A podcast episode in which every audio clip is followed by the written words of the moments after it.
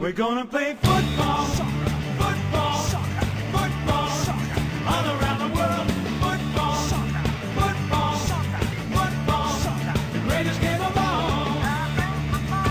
Veselé Velikonoce, pokud je slavíte, a pokud ne, tak prostě jenom hezký volný den. Eh, Je pondělí 18.4.2022 a my jsme se sešli k natáčení další epizody podcastu Contrapressing. Budeme si jako klasicky povídat o nejvyšší fotbalové lize a když mluvím o množném čísle, tak tím myslím sebe, moje jméno je Honza a spolu se mnou je to Dany. Čau kámo. Čau Honzo. A je asi na bíleni, o čem se budeme bavit. Bude tady trochu ligy, trochu poháru, protože v sobotu a v neděli jsme zjistili, které dva týmy si to rozdají v květnu ve Wembley o FA Cup. Ale začneme týmem, o kterém se normálně tolik nebavíme, respektive když se o něm bavíme, tak v souvislosti s dnem tabulky, rozhodně ne s nějakými pohárovými příčkami. A to je Burnley, protože Burnley vykoplo trenéra, Sean Dyche už není koučem tohoto týmu, Moore a e, vlastně ta zpráva o tom, že tým, který je na sestup a snaží se 8 kol před koncem zachránit sezónu, mění kouče, není v obecné rovině překvapivá. Je to docela jako rozumná, pragmatická volba, na kterou jsme zvyklí skoro každou sezónu.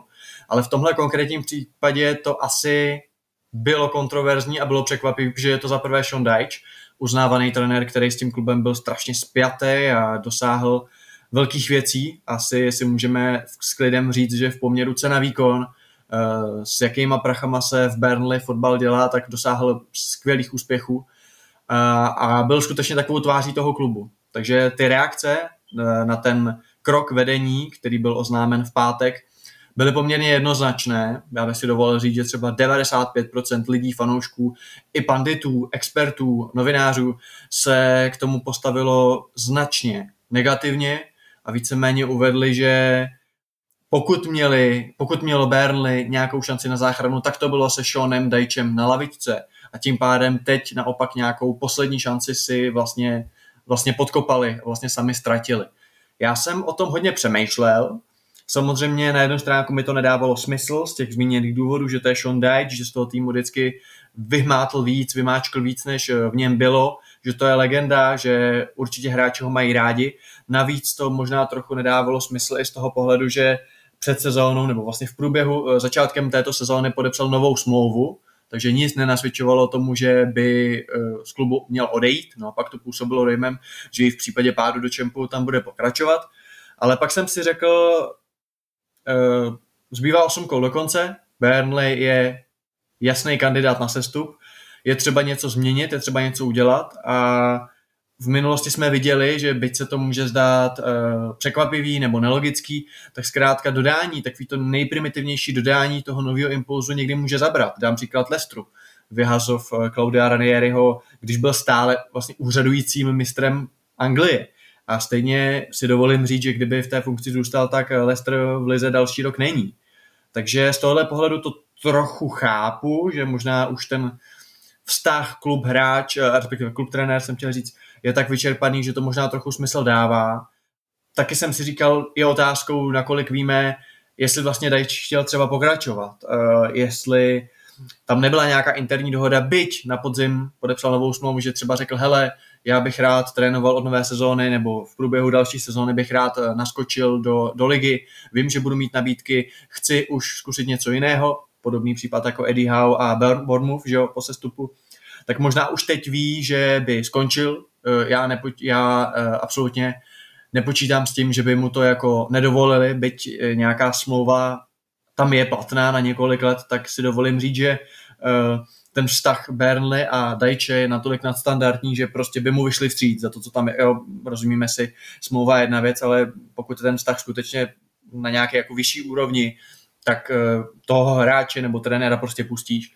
Tak pokud třeba taková dohoda tam je a Dajč by stejně skončil, tak mi dává smysl ho vyhodit teď a zkusit teda nějaký ten impuls. Byť je samozřejmě otázkou, kdo bude to nové jméno, jestli to bude nějaký Allardyce nebo třeba někdo trošku lepší ale snažil jsem se takhle vlastně hledat nějaký argumenty ďáblova advokáta, proč to jako může dávat smysl, jo? byť samozřejmě uh, trochu do toho hází vidle to, že vlastně oni prohráli s Noricem, důležitý zápas s dalším adeptem na sestup, takže jasně chápu, vyhazov trenéra nabízí se, nicméně ten zápas byl o víkendu, oni ho vyhodili až pátek, jo, takže pak vlastně o víkendu trénoval uh, caretaker, trenér 23. Je to takový trochu, trochu, trochu kožený, ale ve finále ty třeba s nějakým tím odstupem už vlastně skoro týdne, nebo týdne, vlastně jsou to čtyři dny, není to týden, žiju moc rychle, ale eh, jak to vlastně vidíš, protože ty jsi možná největší fanda Burnley v republice, Dajče uznáváš, eh, srdnatě si se, si se za něj byl i na Twitteru, když tam někdo psal, že jako Burnley, fuj a tak dále, tak nacházíš nějaký argumenty, proč to může dávat smysl, anebo si myslíš, že to je blbost non plus ultra a že si uh, prostě definitivně vykopali hrob tímhle rozhodnutím? Ne, tak já, já si myslím, že, že uh, argumenty pro to jeho odvolání si, si celkem dobře schrnul, že, že prostě potřebují nový impuls, uh, je otázka, jestli Dajč byl ochotný trénovat v čempu, jestli třeba byl ochotný trénovat Burnley v čempu, čemž bychom se třeba mohli pobavit později, ale je možný, že, že prostě z toho týmu cítil, že když se jim jako povede se stoupit, tak už, už on nemá buď on vnitřní sílu na to je z toho čempu po druhý tahat, protože přece jenom už Burnley jednou se stoupil a zůstal tam, nebo měl pocit, že v tom týmu jako není finanční a, a jako síla kádru na to, aby, aby s ním vystoupal a nechtěl, nechtěl se něčeho takového vůbec účastnit. A jinak přesně jak říkáš, jako jo, mě na tom celý, celý ten argument s tím odvoláním 8 kol do konce uh, trošku hapruje na to, že ho odvolali v pátek. Já si jako moc nepamatuju uh, příliš mnoho trenérů, kteří byli odvolaní v pátek, když se nehrál jako midweek match. Jo, to, je, to je prostě ten den v týdnu, když se trenéři neodvolávají, že to jsou předzápasové tiskovky pro nedělní zápasy ty, co hrajou v sobotu, tak ty už mají před zápasovou tiskovku dost často za sebou a Burnley v tu chvíli odvolával trenéra. To, to mi přijde podivný, o to podivnější je, nebo to, na té podivnosti to ještě nabývá tím, když se podíváš, kdo ho nahradil, protože Burnley má teď hrajícího trenéra, teda zraněného hrajícího trenéra, protože jedním z členů toho trenérského štábu je kapitán Ben Mee. A uvidíme, no, jako já pořád doufám, že Burnley se zachrání, byť teď už ne asi s nějaký sympatie k Dajčovi, ale z toho, že si pořád myslím, že prostě tyhle týmy, který, uh, který umějí dělat fotbal, řekněme, rozumně finančně, uh, do té ligy patří, protože si myslím, že je dobře, když v tom uh, té lize mají zastoupení nejen největší města, ale i, i přesně takový trošku jako venkov, kterým Burnley v Anglii je, protože do jistý míry bych strašně psal sestup Evertonu a Lampardovi, který k tomu fotbalu přistupují úplně opačně a podle mě hůř. A i když, i když souhlasím, že tohle je asi impuls, který je nakopne, tak uh, pro, mě, pro mě je překvapivý to, že k tomu sáhli teď. Jo, protože Burnley pod Dajčem prohrál pět ze posledních šesti zápasů, pokud se nepletu. To znamená, před tu repre pauzu měli čtyři prohry v řadě. A v tu chvíli se, se nabízí otázka, jo. pokud věříte Dajčovi na začátku repre pauzy, kdyby jako z Berly moc reprezentantů neodjíždí, měl by dva týdny na to ten nový trenér si ten tým nastavit a pak hrát vele důležitý zápas s Evertonem. Uh, sorry, oni jen tři přehry v řadě, protože po repre pauze hráli hned se City. To znamená, měl by jako ten nový trenér dva týdny čas na přípravu, pak nějaký cvičný zápas se City, kde stejně body nečekáš, pak ten velký zápas s Evertonem a pak s Noricem a tyhle dva zápasy bys ještě mohl jako odřídit na tý, jako tý, tý, tom nejvyšším bodu té vlny toho nového trenéra. A místo toho ty řekneš, dobře, tak jako Dajčovi věříme, necháš mu celou repre pauzu, necháš mu jako přesně ten první zápas se ty tak jako dobře, to bylo o ničem, pak velký vítězství nad Evertonem a pak blbá prohra s Noricem, nebo blbá, prostě oni v tom zápase byli špatní, ale otázka je, jestli jako ta jedna prohra s Noricem tak otřásla tvojí důvěrou, tak co to je jako za management přístup?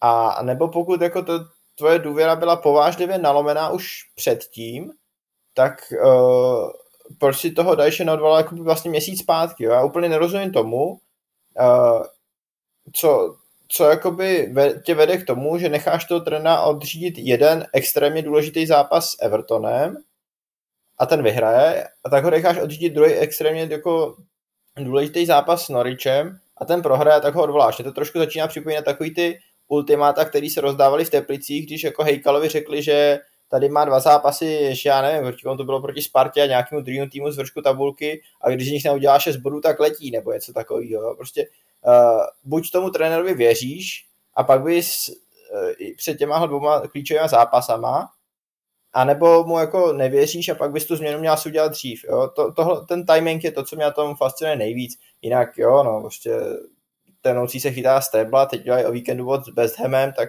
uvidíme, jestli ten impuls bude pokračovat a mohli udělat ty body tři, kdyby Maxwell Korne udělal penaltu. Je pravda, že ukřižovat Dajče na Velký pátek je pravdě kruté, nicméně já si myslím, že těch týmů na sestup, nebo co mění trenéra v nevhodnou dobu, máme v Premier League historicky docela dost. Já si myslím, že to byl snad i Watford eh, na začátku sezóny, kdy vlastně vykopli trenéra podle mě po konci repre pauzy přesně na konci toho období, kdy by bylo ideální tu změnu případně udělat. Nicméně, jak ti do toho všeho teda zapadá vlastně ta jeho nová smlouva? Protože když tu novou smlouvu podepisoval na podzim, tak jako Burnley v tu dobu nebylo ve středu tabulky, nebylo desátý. Eh, to Burnley, teď jsem úplně se zamyslel, že to dobře, dobře roduju asi, jo. Eh, myslíš si, že prostě tehdy, tehdy přece taky to vypadalo, že můžou se stoupit a tehdy to celá veřejnost fotbalová vnímala, ano, oni mu věří, oni jsou připravení s ním mít teda do toho pekla čempu. Tak myslíš si, že, ten, že Dajč se nějak zlomil vnitřně psychicky, nebo že uh, ten tým prostě se tak jako vyčerpal, že skutečně po těch nějakých 4-5 měsících došli k tomu, že hele, nemá to cenu, prostě ukončeme to, protože to prodloužení té smlouvy fakt působilo, jako že jsou připravení tu budoucnost spojit i nadále. Já si, já si myslím, že uh, to, k čemu tam jako teoreticky mohlo dojít, je to, že uh, ten kádr přece jen prochází dost, nebo bude procházet dost zásadní změnou, která nebyla jakoby v září úplně, úplně zjevná, že jo.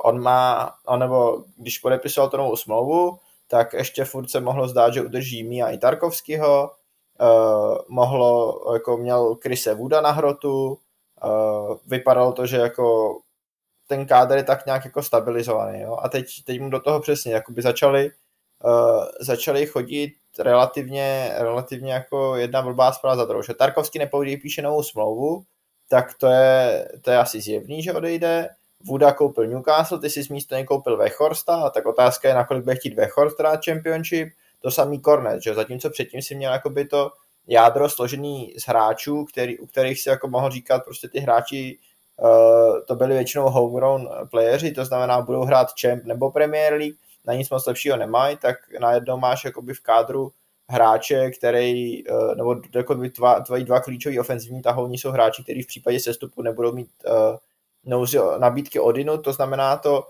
jádro toho týmu, který já si třeba představu v Berli, to znamená v bráně Pope, obránci, že jo, Tarkovsky s mým, ve středu zálohy Ashley Westu, který se včera velmi škaredě zranil, a na hrotu Wood, tak když bys měl tuhle centrální osu pěti hráčů, tak uh, kdyby se stoupil dvě sezóny zpátky z Berny, tak já věřím tomu, že čtyři nebo pět z těch pěti hráčů tam zůstane.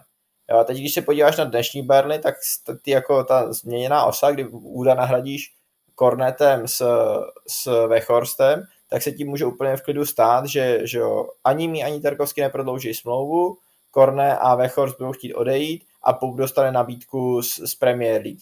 A, a najednou tě tam prostě z těch šesti hráčů jako zbyde jeden, že jo. A teď ještě jako teď v tuhle chvíli, a to už nebyl ten faktor při odvání Dajše, ale Westwood je velmi jako nepříjemně zraněný. To znamená, myslím si, že ta jako velká obměna kostry kádru, kterou myslím si v září ještě v Bernu úplně nepředpovídali, může hrát faktor. Prostě ten kádr, se kterým by Dajš sestoupil, nebo ten kádr, který by měl k dispozici po sestupu, může být tak zásadně odlišný od toho, co si představili v září, že, že to mohlo vést k tomu, že on prostě řekl, hele, sorry, ale jako to, to, co mi tady nabízíte v případě toho sestupu, už pro mě není dostatečně atraktivní a už nemám tu vůli v tom pokračovat dál. A ty si teď v té asi předposlední tvé větě řekl něco, na co já jsem si právě chystal otázku, eh, než s čím jako počítali, se ší, eh, s kvalitou kádru a tak dále. Myslíš si, že Dajs třeba mohl přecenit nějaké své jako manažerské schopnosti, že skutečně v tom září uh, věřil, že ty dva stopery třeba podepíše, jakože věřil tomu, že jo, prostě i kdyby jsme se stoupili, tak ten tým zůstane stejný, protože, anebo tak věřil tomu, že určitě nesestoupí, protože to, že Poup je brankář výrazně přes, přesahující uh, kvalitu championship, o tom se asi nemusíme bavit. Jako, to je hráč, který, to je možná nejlepší golman, který ho Anglie má, tak uh, já nevím, jako myslíš si, že třeba opravdu tomu věřil, hele, já ty kluky ukecám, ať ještě podepíšou novou smlouvu, a oni mu pak třeba uh, v lednu, v prosinci řekli, hele, už ne, prostě odejdeme jako free agent, když nás neprodáte v lednu, nemáme s tím problém.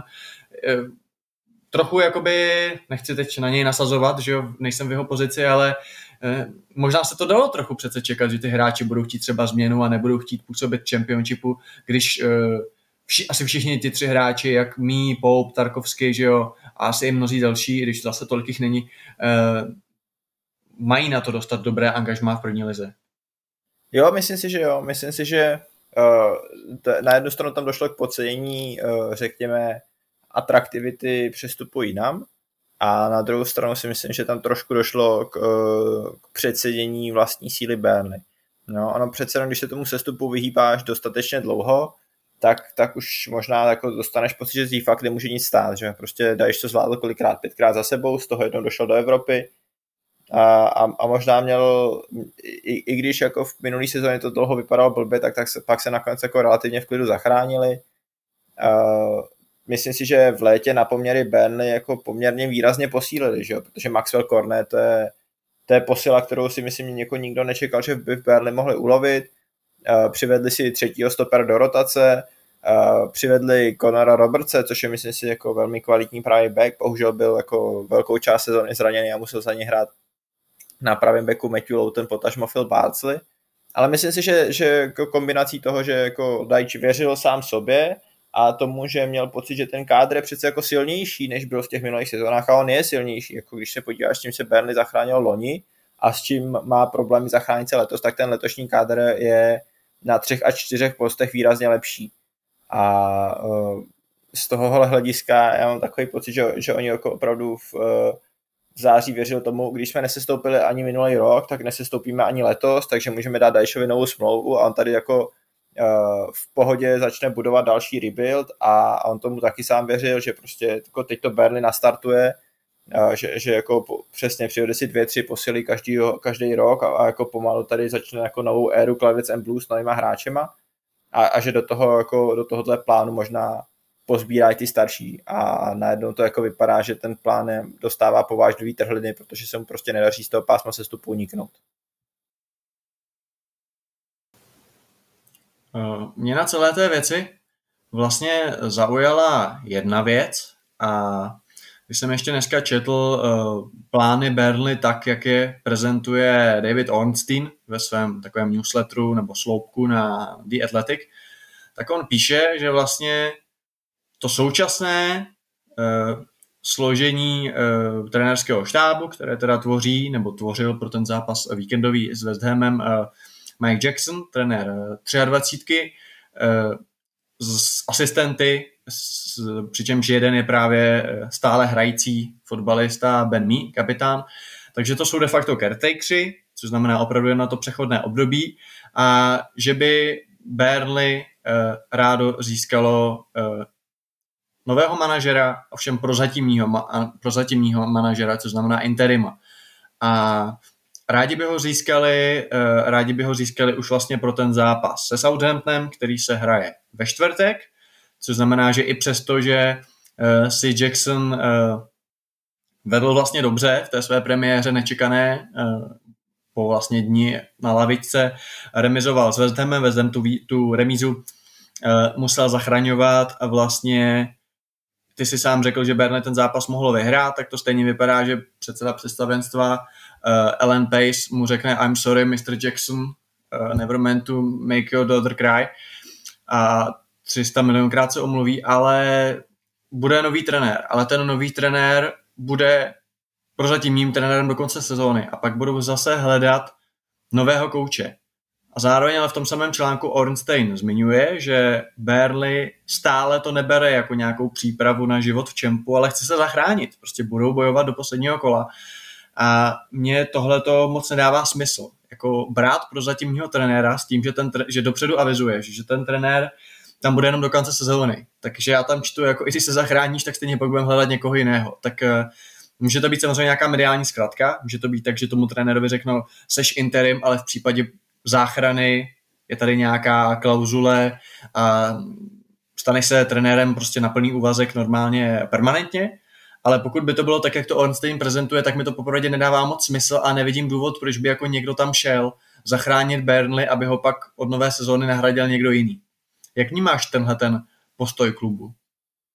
O, takže, takže jako ještě pořád uh, věří tomu, že se zachrání a zároveň, uh, zároveň jakoby nechtějí i, I kdyby našli manažera, který mu teď věří, tak uh, kdyby mu to nevyšlo, tak mu nechtějí dát nějakou dlouhodobou budoucnost. Představ si, že bys teď dal smlouvu manažerovi na dva a půl roku a, a on po sedmi zápasech se stoupil a je najednou jakoby máš ho na dva roky v čempu, přestože nedoručil tu svoji první misi a ty ho tam nechceš tak dlouho mít. Jo. A to já rozumím. Trošku... Já rozumím tomu, že oni říkají, teď chceme trenéra do konce sezóny a pak hledáme nového ale mm-hmm. vůbec eh, tam nezmiňují to, že ale pokud by se zachránil, tak mu dáme, dá, tak mu dáme šanci. Jako tomu rozumím, že nechceš si teď uvazovat někoho na tři roky, ale jako proč ale, brát hele. někoho teď do konce sezóny, když by se třeba zachránil a tak budeš pak hledat novýho, nebo Teď, teď možná použiju příklad, který, který není dobrý, jo, ale, ale mi to trošku připomíná angažmá Roy Hodgsona ve Watfordu. Ten je tam taky do konce sezóny a, a ty do, detaily toho jeho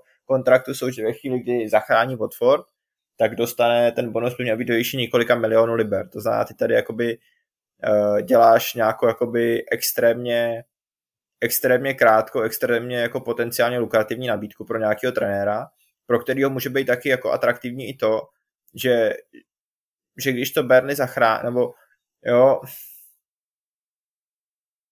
že si může, jako že to jsou takový trošku rychlý prachy. Jo, když to Berny zachrání, tak já nevím, třeba dostane bonus 2 miliony liber, a, a je možný, že jako se, se k němu vrátí. Ale, ale jako uh, spíš ještě když se ptáš, proč to dělají, tak si myslím, že oni opravdu jakoby věří tomu, že, že ten kádr jako tak nějak postupně přebudovávají, rádi by ho přebudovali v, Champion, uh, v Premier League, tak trošku po vzoru Southamptonu. A uh, asi hledají jakoby manažera na dlouhodobější projekt.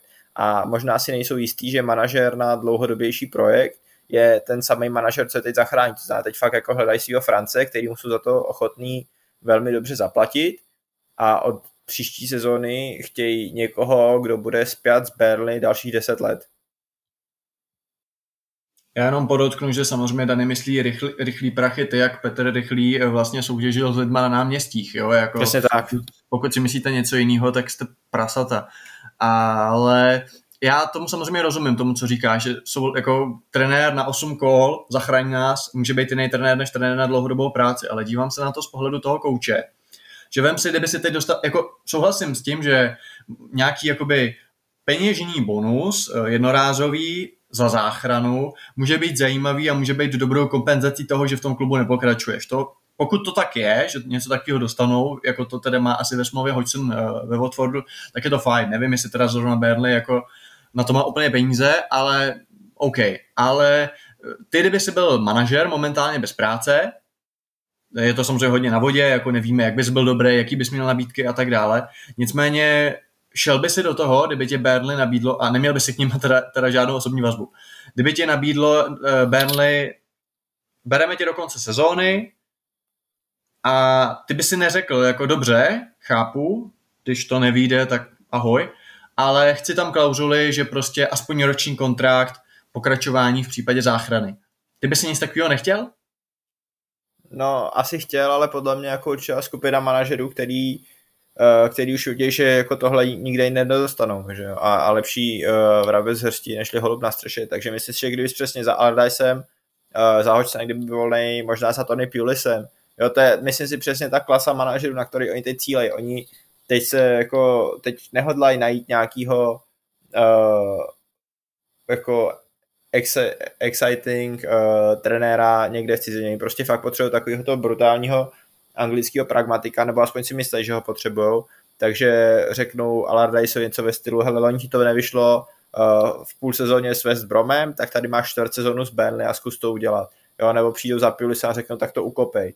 A, a myslím si, že tyhle manažeři jakoby už, už třeba Allardyce uh, dneska ví, že nedostane v Premier League angažmá od prvního kola. a, a, s nějakou dlouhodobější. Takže jako podle mě existuje jakoby skupina manažerů, pro který tohle angažma už je vlastně jediný, který oni vnímají, že můžou dostat a pro ně to může být dostatečně atraktivní. Samozřejmě si tím, tím že tu nabídku jakoby uh, pozicionuješ, pozicionuješ takhle, tak výrazně snižuješ okruh trenérů, pro který může být atraktivní, ale myslím si, že se pořád najdou trenéři, uh, který to vezmou. Otázka je, jestli tato sorta trenérů je opravdu něco, na co se chceš jako zaměřit a dostáváme se k poslední otázce, kterou bych rád eh, završil na ten blok o Burnley eh, a to je, jestli skutečně eh, jakoby pragmatický záchranář je v tuhle tu chvíli, at the moment, lepší volba pro Burnley než ten Sean Dyche, jestli skutečně a říkám to absolutně nesugestivně, možný, že jo, že skutečně potřebují někoho nového, kdo přijde, řekne hlavně žádný kraviny, kopeme to dopředu, na Weghorsta a prostě, že skutečně jakoby jak možná, možná příchod toho nového muže, ten samotný příchod, bez ohledu na to, že to bude jako uh, od stejný startovní čáry jednoznačně horší uh, fotbalový trenér než je Sean Dyche, kvalitativně, a taky prostě možná jako za Zenitem a skutečně někdo, kdo už by normální full-time angažmá nedostal takže přesto si ty hráči jako až v tu chvíli nějak podvědomě uvědomí, hele, tak hrajeme fakt o záchranu, když, když je tu tenhle ten chlap, tak je to blbý, to je signál toho, že musíme začít makat. Jo, že skutečně jakoby není to vlastně až jako příliš jako primitivní, příliš jakoby takový pudový, že jako sázet na ten nový impuls a vlastně protože objevují se taky názory, že Dejt s nima prostě nehrál špatně, že i vlastně s tím vylepšeným na své poměry, vylepšeným kádrem si vedl docela dobře, tak uh, jestli vlastně to jakoby, já se to tam úplně na féra. Budou s tímhletím novým frajerem, ať to bude kdokoliv, mít větší šanci na záchranu, než se Seanem Dajčem? Myslím si, že o 1 nebo 2 procentní body, jako minimálně, ale jo. A to, a to proto, že, že přesně, jak to říkáš, to úplně přesně, ten fotbal se nezmění. Oni budou hrát furt úplně nebo takhle, jako nezačne teď Burnley, ať bude nový manažer kdokoliv, hrát krásný fotbal, nezačne, nezačne teď uh, jako uh, ty, ty, hráči najednou v sobě neobjeví svého vnitřního, uh, já nevím, jo, prostě z, z Jacka Korka se nestane uh, Bruno Gimereš přes noc. Ale, ale je možný, že, že jako vyloženě to, že jim ten, ty samý instrukce, to znamená nakopněte to na Vechorsta a pro boha to tam dotlučte, Eh, řekne někdo trochu jinak, jako že prostě změní dvě slova v té větě a přijde tam jako nový strejda, který to křičí, takže ty hráče trošku nakopne. A ne tak hlubokým hlasem, tak je možný, že to ty hráče jako trochu nakopne. Jo, je to, je to extrémně primitivní, to, to máš úplnou pravdu, ale je možný, že oni fakt dospěli k tomu, že ten primitivismus je vlastně to jediné, co zbývá, protože uh, ať, je, a, ač je Dajš dobrý trenér, tak je otázka, co on mohl uh, z té svý jakoby trenérský mošničky vytáhnout v těch posledních osmi kolech, co by vedlo k nějakým výrazně zlepšeným výkonům. Takže to možná není ani o tom, že ten nový trenér by byl jako nějaká studnice nápadů, ale že v tu chvíli, nebo v tuhle jako v tenhle moment v čase se podíváš na ten tým, co máš, na Dajše, na co všechno už zkusil za tu dobu, co tam je, na jaký, který všechny impulzy už těm hráčům jako odevzdal a řekneš si, ty vole, možná potřebuji jako jenom někoho, kdo mluví aspoň trošku jiným přízvukem než on a možná to jako bude k něčemu dobrý.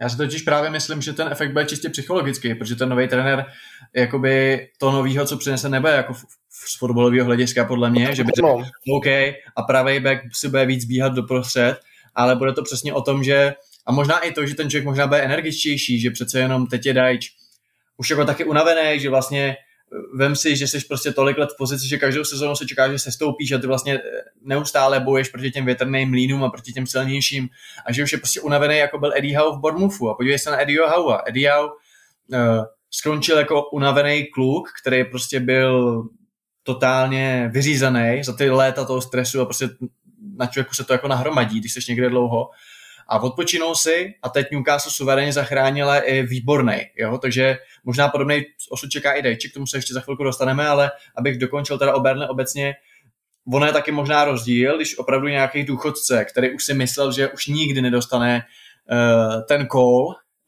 tak pro něj to bude, že přijde a řekne, ty tady jsem, mám ještě jednu šanci zahrát si proti těm největším týmům, být prostě v televizi, na BT Sport a na Sky a už čekal, že prostě jenom bude koukat na lovu a na, na AZ Quiz tak možná ten přijde jakoby energický ze svého osobního hlediska, protože pro něj to bude tyva jako ještě, ještě jeden job, prostě ještě bude to něco jako Robert De Niro ve filmu Stážista. Uh, a mimochodem doporučuji skvělý film. Tak, Je to skvělý prostě film, ano. je, jenom ta jeho, jakoby, jenom ten jeho entuziasmus se může přenést na ty hráče. Zatímco ten Dajč, kdyby se sebe víc snažil, tak už je tak semletej a tak unavený a tak vlastně běhá jak křeček v tom kolečku té každodennosti v Burnley, že vlastně příchod kohokoliv jiného to prostě oživí. Jo, to je, to je pravda. A nejenom ten jakoby, eh, že pro toho hráč, že pro toho trenéra to může být poslední příležitost, ale ten trenér může přijít a říct těm hráčům, jakoby, jo, že, že, pro ně je to poslední příležitost. Přesně přijdeš za Ashley Barnesem, přijdeš za Philem Bácli, Matthew Loutnem, a jako tam přijdeš za půlkou té sestavy, řekneš jim pánové, jako ty vole, tak já mám poslední šanci a vy máte poslední šanci, ale když se stoupíte, tak už vám v této lize nikdy nikdo šanci nedá. A to je pravda, že jo. jo proč by si zbral v dnešním, v dnešní době jako do, do týmu Ashleyho Barnese, že jo. jo. a takže to, tohle něco jim ten Dice říct úplně nemůže. A, a, a ten nový trenér, jo, prostě, protože přijde zvenku. A, a ano, ten jako entuziasmus a, a ten, ta, ten primitivismus těch emocí je, je prostě plně ten primární důvod. Uvidíme, jestli to bude fungovat. Já furt doufám, že jo. A, a, ale, ale jsem, jsem trošku skeptický, no. A zakončíme to teda přímo Dajčem. Jaká je jeho budoucnost? Protože samozřejmě on prokázal svoje velké kvality, byť asi ne pro klub, který chce hrát possession, eh, krásný uh, behind the lines uh, food, food, football, ale uh, pro nějaký angličtější tým určitě jo a určitě si myslím, že třeba v Evertonu současným by odvedl lepší práci než uh, Frank Lampard, jako asi každý. A rád bych ho třeba viděl hrát vlastně jako s techničtějšíma, s lepšíma fotbalistama, protože strašně dlouho jsme tu měli ten narrativ, že v Berlin můžou hrát jenom dřevorubci a najednou tu máme Korneta a další fotbalisty a ono to funguje, že jo? nebo relativně to funguje, jako není to úplný průšvih, takže uh, bych byl zvědavý na něj. Já třeba dlouhodobě říkám, že pokud by třeba za dva roky skončil Mois ve West Hamu, tak to je taky přesně tým, kam by se mi Dajč hodil. Uh, teď je otázka, jaký budou ty jeho další kroky. Jestli to bude nějaká pauza, nějaký, nějaký sabbatical, nebo jestli po něm někdo sáhne, uh, jestli třeba si počká uh, na odvolání trenéra z Čempu, z týmu, který postoupí do, do ligy, že jo, a asi by to teda byl asi ten třetí, protože nevím, jestli Fulham a Bournemouth by odvolávali brzo trenéra, těžko říct. Asi nedovedu si představit, že by místo Parkera Bournemouth v případě postupu vzal Dajče, to asi ne, ale přesně ten tým z playoff. A nebo, a teď, teď, teď se vracím k tomu, co si řekl úplně na začátku, že může chtít trénovat v Čempu, nebo lépe řečeno, nemusí mít zase takový problém trénovat uh, tým z Čempu, ovšem ne Burnley. Prostě změnu, tým, který je třeba ambiciozní, který ví, že je velká šance postoupit, Eh, dovedeš si to třeba představit, že by 1. června prostě nějaký, nějaký tým, nějaký Middlesbrough nebo něco takového oznámilo, angažujeme Rajče, protože v tu chvíli by to jako vypadalo jako blbost, dalo by se říct, to už mohlo zůstat v tom Burnley, ale že on by si řekl, jo, tak půjdu zase do Čempu, postoupím s nima a udělám si tady nový Burnley. Eh, která z těch, anebo si počká čtyři kola v nový sezóně, než odvolají Lamparda a pak veme Everton. Eh, která z těch možností je pro tebe nejpravděpodobnější? Já vnímám dvě, které jsou podle mě, eh, nechci říct nejpravděpodobnější, ale nejsprávnější pro Dajše jako takovýho. A to je jednak buď si vzít nějaký jako delší sabatikl a fakt si počkat na tu nabídku z Evertonu nebo West Hamu, po případě pokud se nějaký jiný tým Premier League rozhodne uh, vrátit těm svým anglickým fotbalovým kořenům.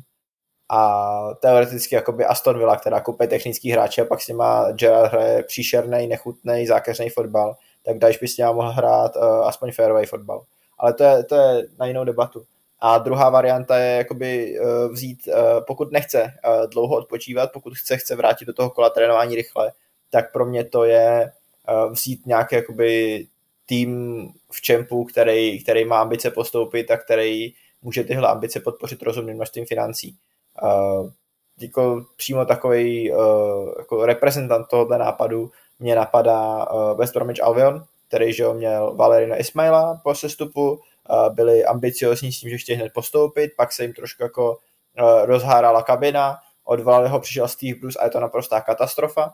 A, a myslím si, že jakoby Dajč jako nový trenér, který přijde, trošku tu kabinu dá do latě, protože to jako vnímáme, že umí.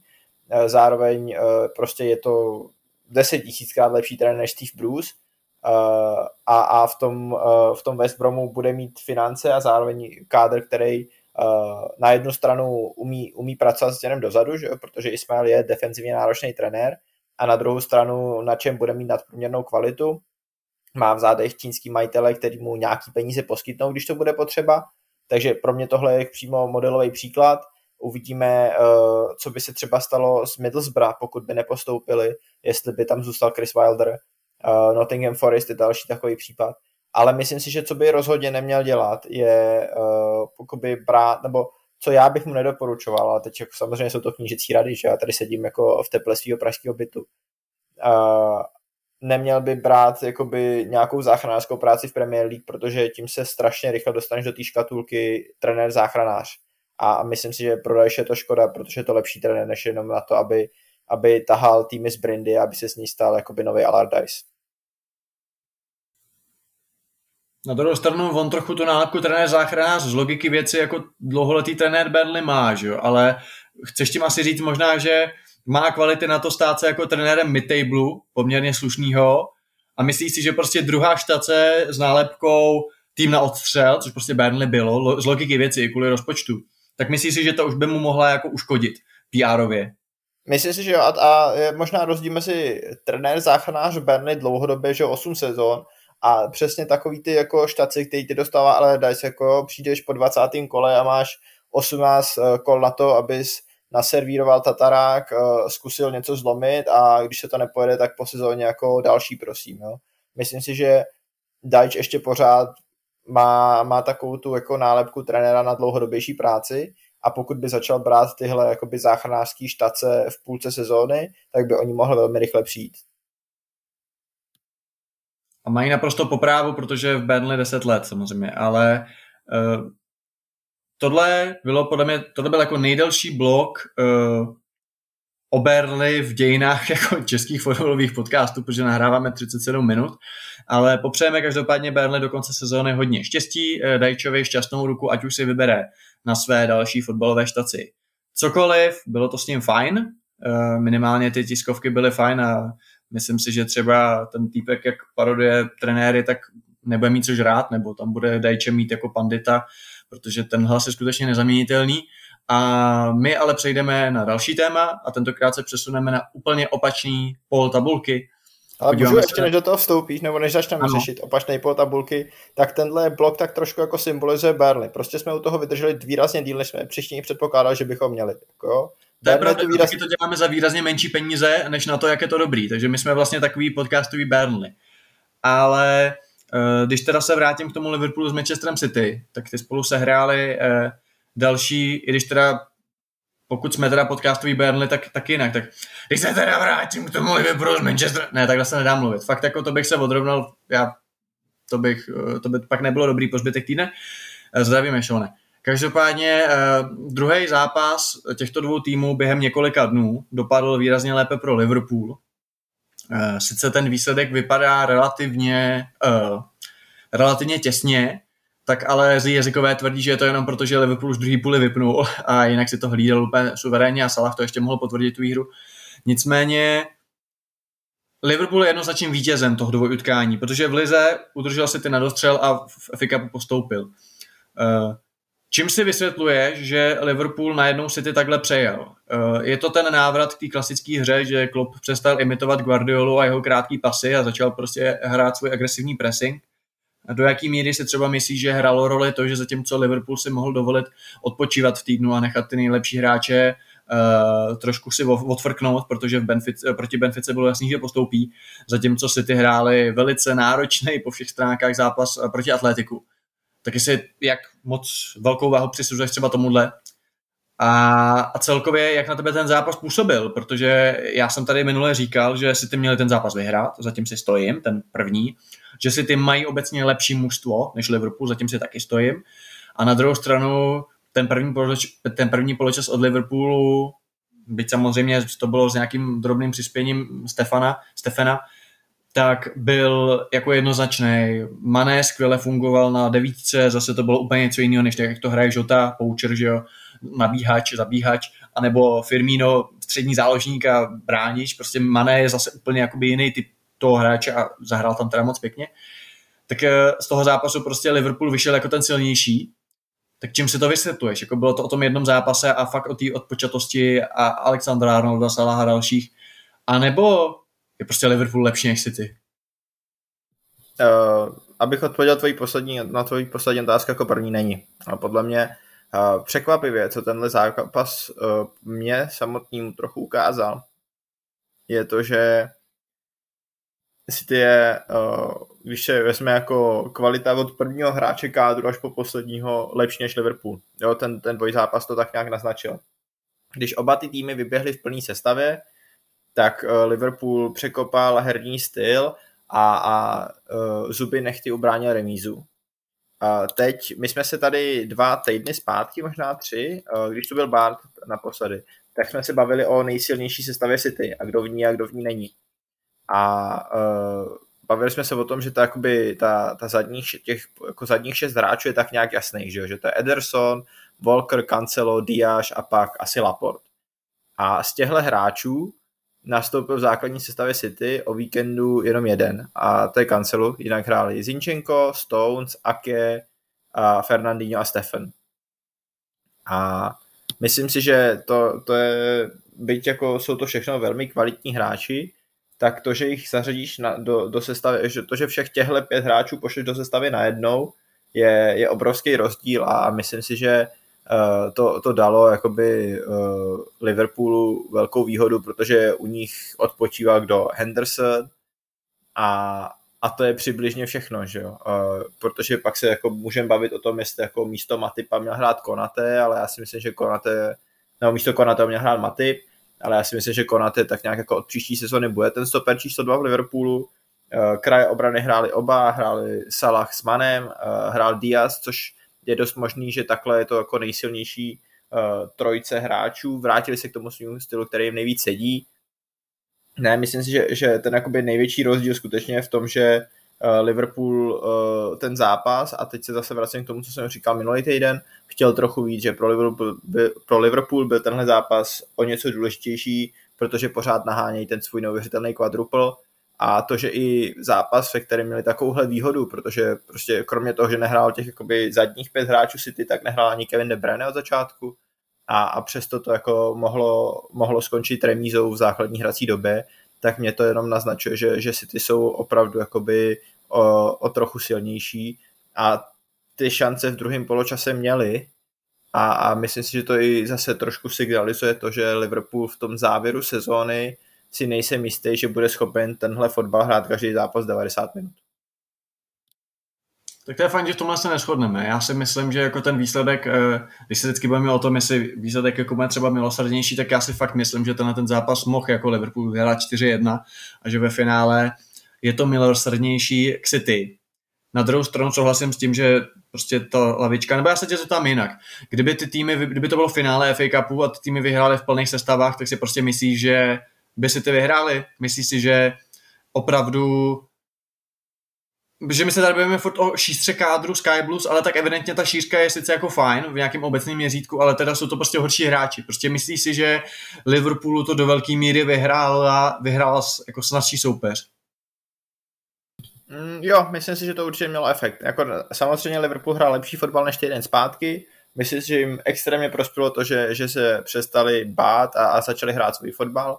Myslím si, že kdyby to hráli týden zpátky proti uh, City na Etihad, tak to možná bylo zajímavější, to už nikdy nezjistíme. Ale, ale myslím si, že to, že, že prostě za City jako fakt nastoupila uh, sestava, která kdyby, jako kdyby šlo o finále ligy mistrů, tak šest nebo sedm hráčů z tohohle kádru se, se nikdy neobjeví na hřišti v základní sestavě. A to pro mě jakoby ukazatel toho, že uh, Liverpool dost pomohl i Guardiola tímhle, samozřejmě jim dost pomohl Diego Simeone, prostě tím, že, uh, tím, že výrazně vyšťavil Manchester City v tom středečním zápase. A když se teda pobavíme o Liverpoolu a jejich uh, stylu hry, byla to, byl to ten klasický Liverpool, jako známe, jako máme rádi, jako soupeři nemají rádi. Uh, co, jak jsi hodnotil toho Maného na hrotu? My se tady furt bavíme o tom, že je to Maného labutí píseň v Liverpoolu, protože prostě někdo bude muset odejít a bude to pravděpodobně Mané a i to asi dává největší smysl po příchodu Diaze. Tak uh, já jsem říkal, že mě se jako líbil. Mně se fakt líbil, protože je to, je to prostě samozřejmě nikdy nebude tak do mezi hry nebo nebude mít ty unikátní vlastnosti Roberta Firmína, který je v tom opravdu jako jedinečný.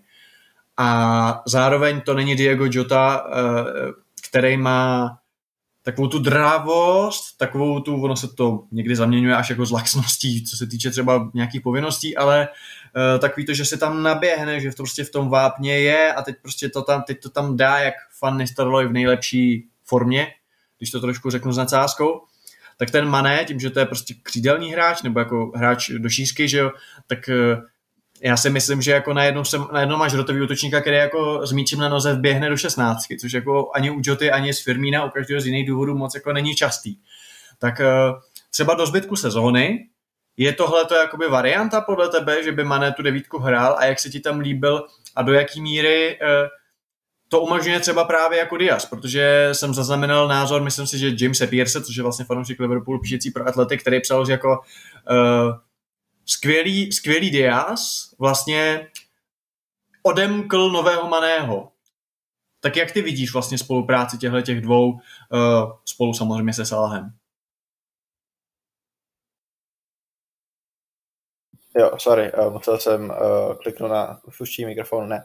Uh, tohle je samozřejmě zajímavý point uh, ohledně toho Diasem. Uh, myslím si, že, že to do jistý míry, nebo že, že to je do velké míry pravda, protože uh, už, už jakoby od ledna, když se řešila ta přestupová sága, jestli Dias pojede do Tottenhamu nebo do Liverpoolu, tak samozřejmě já jsem jakoby viděl za dva dny víc videí než Diase, než, než předtím se celý svůj život.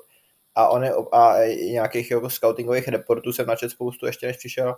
A on má opravdu jakoby, on tím, že ortodoxní levý křídlo, který, uh, který ale jakoby si zbíhá doprostřed a, a má silnější pravou nohu, což teoreticky jako i, i Mané, že jo, jakoby uh, křídlo uh, nalevo, který, který jako se, se nebojí střílet a, a taky, že jo, hraje pravou, ale, ale myslím si, že Diaz je výrazně jakoby víc zatížený na tu svoji levačku a na tu svoji pravou nohu a jakoby umožňuje Manému přesně dělat to, že Mané jakoby udělá ten tah do šestnáctky, ale pak tam může dojít tomu překřížení, kdy vlastně Mané může jít směrem ven a Diaz směrem dovnitř což je něco, co Mané jakoby s Žotou, eh, když hraje Žota na hru, to neudělal. A uh, myslím si, že byť se mi Sadio Mané na tom hrotu líbil, přesně protože si říkal, je to tahový hráč, uh, nabízí něco jiného než, než Žota, který je spíš takový klasický zakončovatel, a než Firmino, který je takový jakoby skutečně falešná devítka, prostě ten, ten epitom falešní devítky, uh, hráč, podle kterého by se to jako, nebo jo, až, až uh, Eh, je, je prostě Firmino hraje falešnou devítku jak učebnice. Ale, ale Mané to hraje, jako to, to, ten Maného tahový přístup k útočení byl, byl jiný, byl, byl zábavný, trošku mi připomínal, když hraje na hrotu Sons a Tottenham, nebo když to tak občas dělal. Ale zároveň si nemyslím, že to nějak posílilo jakoby Maného, Maného akcie v, v Liverpoolu uh, jako z toho hlediska, že, že by třeba teď uh, byl v pořadí před Firmínem že by jako se teď, se, si teď Klopp řekl, aha, tak jako radši odejdu Firmína než Maného, protože si myslím, že byť, uh, byť to, co předvedl, bylo jako velmi dobrý a byť si myslím, že ten skillset jako by Liverpool nemá, tak uh, tohle je skillset, který v tom kádru má víc hráčů a čistě teoreticky se můžeme bavit o tom, jestli by třeba podobně na hrotu měl zahrát i Salah nebo právě Diaz, nebo třeba když se vrátí uh, z, z Marotky Harvey Elliott, uh, ale, ale to, co umí Firmino a to, co umí Jota v Liverpoolu nikdo jiný nemá. To znamená, Mané zahrál velmi dobře, zahrál asi nejlíp, jak mohl, uh, udělal pro svoje setrvání v Liverpoolu v tom zápase maximum, ta spolupráce s Diasem fungovala skvěle, ale zároveň si nemyslím, že, to by, že by to mělo mít nějaký jakoby dlouhotrvající efekt na, na to, kdo v Liverpoolu zůstane a kdo ne, protože prostě to, co nabízí ti jako druzí dva hráči, kteří můžou nastoupit na hrotu, je v rámci sestavy do Reds tak jedinečný, že, že to Mane nemůže konkurovat. Souhlas, proto jsem vlastně tu otázku taky uvedl, no to téma, že jako co může tam nabídnout do konce sezóny, protože já si nemyslím, že by měl tam zůstat na úkor uh, Firmína, protože Firmino nabízí opravdu něco jedinečného a byť nemusí hrát v základní sestavě, což už teď Mody nehraje, tak prostě je dobrý ho mít v kádru. Uh, zatímco prostě Mané z těch tří hráčů, že tam Mané, Firmino je za mě jednoznačně nejlépe alternovatelný případně, jo. protože to je prostě křídlo, že jo, přesně tak, a který si, který si zbíhá a který jako je fajn, ale nemá, tu jedi, nemá ten jedinečný skill set, jako mají Jota nebo Firmino, nehledě na to, že si myslím, že i Firminovi platový nároky nebudou takový jako, jako Maného. Takže toliko k tomu zápasu obecně. Nicméně teď sezóna pokračuje, Liverpool stále sní svůj sen o kvadruplu, což by samozřejmě bylo mimořádný a e, může vyhrát ligu, může vyhrát ligu mistrů, to platí i pro City a ty si navrhnul jako téma, aby jsme vlastně porovnávali ty e, eventuální sezóny, úspěšnost těch sezón, jo? kdyby třeba City vyhráli ligu, ale nevyhráli Champions League. Naopak The Reds by vyhráli e, vlastně oba ty poháry, tak jako kdo by měl jako lepší sezónu. Tady za mě třeba jako lep, furt je lepší vyhrát ligu než oba poháry, ale uh, jak jsi to teda nějak v hlavě vymyslel? Máš teda nějaký žebříček jako toho, uh, který trofeje mají jaký význam a, a kdo by případně se mohl honosit tím, že ta sezóna je úspěšnější? Jo, určitě. Aha, myslím si, že kdyby uh, došlo přesně k té situaci, že ani jeden z těch týmů nevyhrál ligu mistrů a City vyhrál ligu a Liverpool pohár, nebo oba poháry, tak oba ty týmy si vlastně budou do jisté míry nárokovat, že měli lepší sezónu. Jo, myslím si, že to je taková ta situace, kdy jako uh, to, to uvidíme na Twitteru ještě dalších 30 let, kdy si tam budou lidi, kteří nemají co lepší na práci s svým životem hádat. A my jsme vyhráli double a měli jsme jako druhý místo v lize pod zaváma. No jo, ale my jsme tu ligu vyhráli. Uh, to, je, to je podle mě ta situace, která je nejasná. Naopak uh, v případě, že by třeba Liverpool udělal jakoby uh, domestic treble, to znamená vyhrál všechny ty tři trofeje, tak si myslím, že ani uh, sezona uh, City, kterou, která by skončila tím jako dlouho očekávaným triumfem v Champions League, uh, by, by nebyla porovnatelná. Myslím si, že pokud bys jako opravdu zvládl vyhrát tři trofeje, tak už to, už to trumfne i tu Champions League. A já za sebe si ale myslím, že samotná Premier League by uh, byla jakoby uh, by měla větší cenu než, uh, než dvě trofeje. To znamená, pro mě to pořadí je uh, samozřejmě quadruple Liverpoolu, pak uh, asi treble bez Premier League, uh, treble bez Champions League, pak uh, Premier League samotná a pak uh, to duo poháru.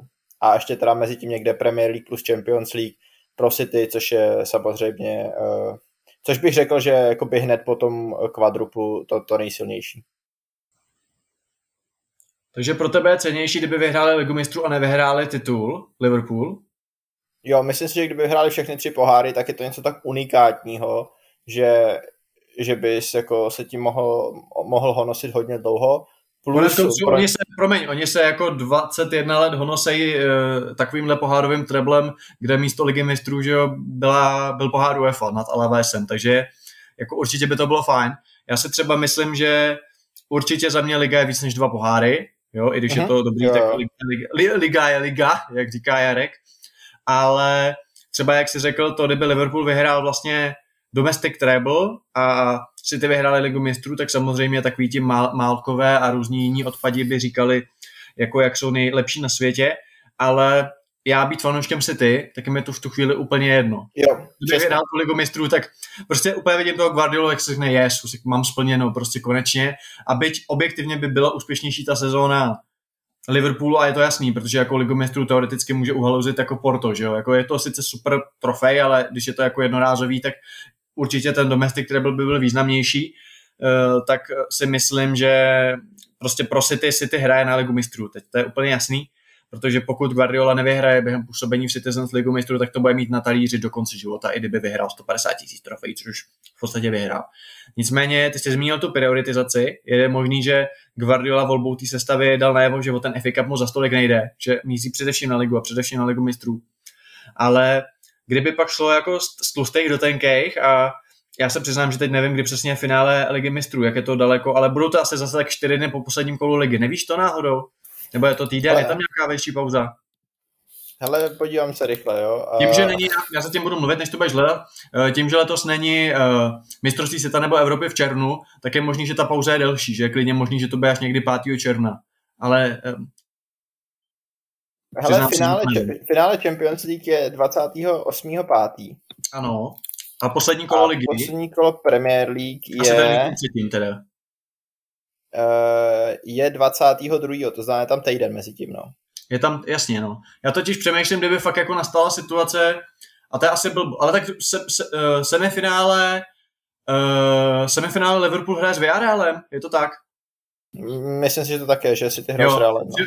Tady je blbý, že mají jako snažší los, jo, ale i když Emery samozřejmě démon pohárový. Ale víš, mě jako snažím se vytvořit představu, kdyby hráli v semifinále proti relativně stejně těžkým soupeřům, typicky jeden proti Realu, druhý třeba proti Bayernu nebo proti Chelsea, nebyl by tam prostě ten Villarreal, co by ten jasný outsider, a zároveň by s tím hráli ligu, víš, tak jako jestli by do každého zápasu uh, hnali tu top 11, anebo jestli by tam byly určitý změny, na základě kterých by se mohl zjistit, uh, která ta soutěž je pro ty dva trenéry důležitější. Víš, a co by si pak třeba vybrali, co by upřednostnili? Že No, furt si myslím, by- že vyhrát ligu je prostě víc, než vyhrát ligu mistrů. Je to jeden skvělý večer, ale vyhrát ligu je daleko směrodatnější a daleko víc to říká o tobě, o tvém úspěchu, prostě eh, je to daleko komplexnější. Myslím si, že jo, a že třeba zrovna v případě Liverpoolu a Klopa to tak bylo, že oni přece vyhrál ligu mistrů dřív než ligu. A, a ligu mistrů by jako bylo fajn, to tady vyhrál Benítez, super, porazili jste to ten ve finále, všechno krásný, ale myslím, že ta jako opravdu legenda Liverpoolu se z něj stala, až když jako zlomil, zlomil to 30 let dlouhý prokletí, že jo. Takže, takže ano, jako. Uh, Otázka, promiň, ale otázka je, jestli by to tak měl i, i Guardiola. po druhý. No, jako myslím si, že Guardiola to tak nemá, že Guardiola by uh, určitě radši vyhrál ligu mistrů než ligu, že, že kdybys mu jako řekl, že z téhle vele úspěšné sezóny se odesne druhý místo v lize a, a finále, a nebo vítězství v lize mistrů, tak ti řekne jo, jako vůbec ani, ani vteřinu by nad tím nepřemýšlel. Přesně, ale je otázka, jestli se by se to pr- projevilo i na té sestavě, že skutečně, kdyby jako si měl vybrat, tak do posledního kola ligy, když by byly jako on points, tak pošle Zinčenka a Gindoana, byť já je nechci hanit, jakože to jsou špatní hráči, ale prostě nepatří třeba do toho hlavního, do té základní sestavy v tuto, tuto tu chvíli, Fernandína a do finále ligy mistrů by poslal Rodryho, Cancela, uh, Foudna, jo, že představuji si, jestli by to tak jako udělal. Jo, já myslím, že tady jako, uh, že, že tohle bych si i uvedl, uh, dovedl u Guardioli představit. Myslím si, že zajímavější by byla ta volba ze strany Klopa, jo, protože uh, myslím si, že kdyby uh, Klopovi nabídnul, že může vyhrát buď ligu mistrů nebo ligu, tak uh, jeho odpověď by byla, kdybych si vybral ligu, kdo vyhraje ligu mistrů. Jo, protože kdyby, kdybys mu řekl, že ligu mistrů vyhraje Villarreal nebo Real, tak vezme ligu úplně v pohodě. Jo, prostě pokud by to opravdu znamenalo City bez trofeje, tak, tak prostě vezme ligu. Ale pokud bys mu řekl, že když vyhraje on ligu, tak uh, uh, City vyhrál ligu mistrů, tak si myslím, že by se nad tím jo zamýšlel. Takže myslíš, že takový ty chlísty o nejpřátelštější rivalitě všech dob a o tom, jak se mají rádi a jak spolupracují prostě na Big Maca a, a pak za kurvama, tak myslíš, že to tak úplně není a že jako takový to sleduju svůj tým a zbytek mě nezajímá, že to není pravda. Protože jako bylo by to takové lehce poťouchlé od klopa, že jo, jako přát si, aby ten rival, rival v uvozovkách, aby vyšel jakoby na prázdno. Hele, já věřím tomu, že se můžou mít rádi, ale, ale myslím si, že pořád jakoby, i, i, když, i když jako, nebo ne rádi, že se můžou jako extrémně vzájemně respektovat a mít spolu jako uh, zdvořilý vztah, ale, ale stejně si myslím, že chceš být ten lepší, že jo. A uh, to taky znamená vyhrát v té sezóně lepší trofej a oni oba mají jako v tuhle chvíli historické sezóny. Ty sezóny jsou skvělé na obou stranách. A ty přece nebudeš chtít, nebo jako nemůžeš si dost dobře přát, aby tvoji historickou sezónu mohl někdo spochybňovat. Jo, takže uh, pro City by historická sezóna byla vyhrát v Lize mistrů. Pro Liverpool by ta historická sezóna byla vyhrát víc než City v té sezóně. A, a podle mě tohle je to, co je žene kupředu a podle mě tohle, tohle může být jako extrémně zajímavý sledovat v těch, v těch finálních uh, měsících sezóny, zejména pokud se třeba jako dočkáme znovu celoanglického uh, finále, uh, finále Champions League a zároveň Liverpool vyhraje FA Cup, tak, tak mě by jako velmi zajímalo, jak bude vypadat. Uh, a, a ještě půjdeme do toho jako finále Premier League, takže oba týmy budou moct v posledním kole vyhrát titul, tak mě by zajímalo, co se tam bude dít, protože si myslím, že to jako, byť se přesně jako všichni tváří zajímá mě jenom svůj tým, tak i Guardiola, i Klopp budou jakoby chtít tuhle sezónu ukončit a, uh, tak, aby řekli, my jsme měli lepší sezónu. A, a myslím si, že to bude jako, byť mě ani z těch týmů nějak moc nezajímá, tak tohle jakoby poměřování může být extrémně zajímavý. Ty jsi tady zmínil celoanglický finále. Ligy mistrů, který jsme si zažili v roce 2019, i vlastně v roce 2021.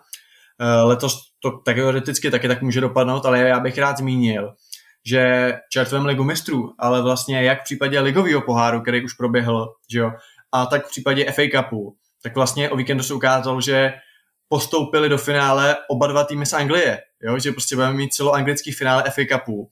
A to je podle mě jasný důkaz o tom, že ta liga je fakt výbor, jako nejde tam žádný tým z Walesu, ze Skotska prostě, tady Skotsko má vlastně vlastní soutěž, Severní Jirsko jsem chtěl říct. To má taky vlastní soutěž. To má taky vlastní soutěž, ale i tak ten vtip je jako dobrý. Jako dneska jo, to není tak jako ten cringe musím trošku kompenzovat, samozřejmě se mi to nedaří, protože on je v tom jako výborný a je to jeho přirozená vlastnost. Ale prostě jako celoanglický finále FA Cupu bude jako velká věc, takže na to se moc těším a doufám, že to teda Chelsea urve, protože jako ten quadruple já to fakt nechci, jako jo. Ty sice říkáš, že tě je jako Liverpool ukradený, ale kámo, ty nezavřou hubu pak jako 100 let a... Hele, já už tady zažívám Invincibles, takže mě už může být nějaký no. ukradený. Přesně, Ale přesně já, to. pořád říkám, já pořád říkám, že originální Invincible jsou Preston North End, myslím, že to je 1886, takže ano, to, je, to je to důležitý. 1886. Tak jo, přijdeme na naše třetí téma a to se bude právě Chelsea, krásný oslý mustek, protože dneska vyšlo od Davida Ornsteina, což jak říkám je takový insider eh, atletiku, uh, a chlap s takovou impozantní pihou na pravé tváři, že Chelsea chce, co by, nebo respektive jinak, tak um, všichni víme, že vlastně se udělala nějaká top 4, není to naše ligomistrová top 4 z Premier League, ale je to top 4 uh, finalistů, zájemců o koupy Chelsea. A z té čtyřky je trojka, protože rodina Rikecových, Riketových, Rikecových, Rikec, Riketových odstoupili a odstoupila a zbývají nám tady nějaká tři konsorcia, tři nějaké společnosti.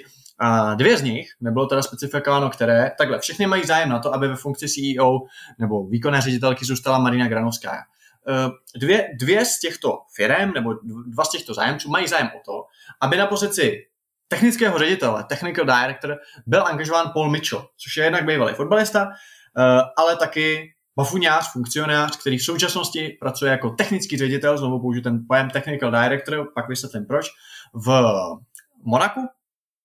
A prej tam úplně teď jako Binesko s majitelem a tak dále. A v minulosti působil, mimochodem, v minulosti, mimochodem na této pozici nahradil Michaela Emenela, což je dosud jako historicky poslední technický ředitel Chelsea když v roce 2017 odešel z této pozice, tak do té doby Chelsea uh, neobsadila tuto pozici. Pokud mi chcete namítnout, že technickým ředitelem Chelsea je Petr Čech, tak já jenom budu rozporovat, že jeho funkce se v originále jmenuje Technical and Performance Advisor, není to director. Byť se můžeme bavit o tom, zda jeho pravomoci jsou ředitelské nebo ne. Pak je to takový to, co má kdo jako cedulku na dveřích a co má na věřice. Uvidíme, nakolik je to důležitý.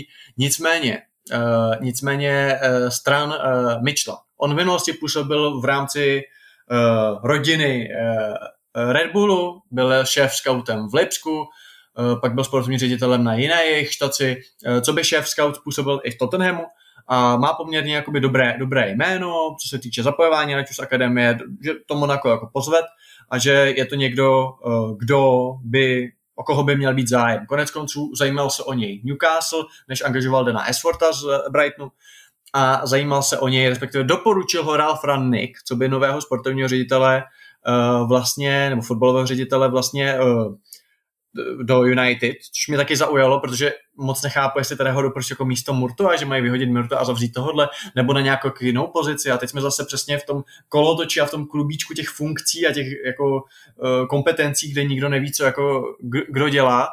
Trochu mi to připomíná takovou tu hlašku z prvního dílu jistě, pane ministře, kdy uh, hacker uvádí Humphrey na ministerstvo a on mu říká, no máme tady 30 tajemníků, 40 potajemníků a on, on říká, musí umět psát a on říká, že na stroji jenom paní McKayová, tak nevím, jestli to tak trochu není v United. Každopádně, uh, než začneme se bavit o Mitchellovi, potažmo o Chelsea, tak pojďme si Dany ujasnit přesně tuhle tu semantiku, jo? protože někde se dočteš, že je někdo football director, případně director of football, což vnímám jako synonyma. Někdo je technical, technical director, někdo je sporting director, což je právě, myslím, sporting director se jmenuje v Monaku, uh, v Monaku Mitchell. A někdo je, te, někdo, a někdo je, někdo je, co jsem, sporting, football director, technical director a ještě existuje pro mě jedno, a na to jsem teď zapomněl, ale to je jedno. Uh, jsou to jako stejné funkce, které z nějakého důvodu jsou prostě jinak pojmenovaný v, v každém klubu. A nebo věříš tomu, že tam je jako nějaký rozdíl, že fakt jako football director řeší jenom jako fotbal, řeší jenom jako fotbal, technical director tam řeší víc nějaký přesah třeba jako do akademie, zatímco football director třeba víc jako Ačka. Protože jako v Česku máme sportovního ředitele a myslím si, že to je docela jako jednoduchá věc a když se řekne, že Rosický nebo Nezmar nebo Jan Kulovský jsou sportovní ředitelé, tak podle mě si let jako představí, co to slovo znamená, nebo jsou sloví. Ale jak ty, jako člověk, který v Anglii studoval, nebo ne v Anglii, ale na ostrovech, tak jak chápeš rozdíl mezi těma těma funkcema? Proč prostě někde máme technical directora, někde máme football directora, někde máme sporting directora? V čem je ten rozdíl? Hele, hele já, ten, já ten rozdíl vnímám, já teď budu jako používat trošku jako hokejovou terminologii, jo. Uh, že někdo z nich je GM, jo? Ano, podle mě sporting director je ekvivalent GM. Jo, to je, to je člověk, který je zodpovědný za přestupy. Jo, to, je, to je přesně to, to, co vidíme u Fabia Paratičiho v Tottenhamu. Uh, a, a je to ten člověk, který spolupracuje s manažerem, což je, že hokejový ekvivalent trenéra, nebo fotbalový ekvivalent trenéra, s tím, aby, na, na tom, aby jakoby přivedl ten, ty nejlepší hráče. To znamená, sporting director je ten, co se stará o přestupy za mě. Pak se můžeme bavit o football directorovi, což je podle mě někdo, kdo má jakoby na starost nějaký jakoby fotbalový směřování klubu a, a z toho hlediska je pro mě jakoby blíž k akademii. A pak máme, že jo, uh, sorry, Murto je director of football, že jo? Ano. Jo, tak mu, director of football, nebo teda football director je nadřízený uh, podle mě sporting directora. Jo, to znamená, máš jako, což je ta hokejová ekvivalence, když to máš uh, v NHL, tak je to prezident klubu. To znamená, jakoby football director je ten, co to celý řídí, má pod sebou sporting directora, což je nějaký generální manažer a ten spolupracuje s trenérem. A pak máš jakoby technology nebo technical directora, což je někdo, kdo je víc v pozadí a řídí takový ty jakoby vnitřní procesy klubu. To znamená právě jakoby zapojování hráčů z akademie, uh, to, to, jak ten jakoby jak, jak fungují právě třeba vnitřní procesy toho klubu, to znamená, kdo se baví s kým, uh, jak jakoby uh, se vyhodnocují uh, nějaké činnosti v rámci klubu, uh, může mít na starosti třeba trenéry akademie a tak dále. To znamená, podle mě technikl je ten, co je víc pozadí, sporting je ten, co se stará o hráče a football je ten, co je oba řídí. Aspoň tak to teda vnímám já.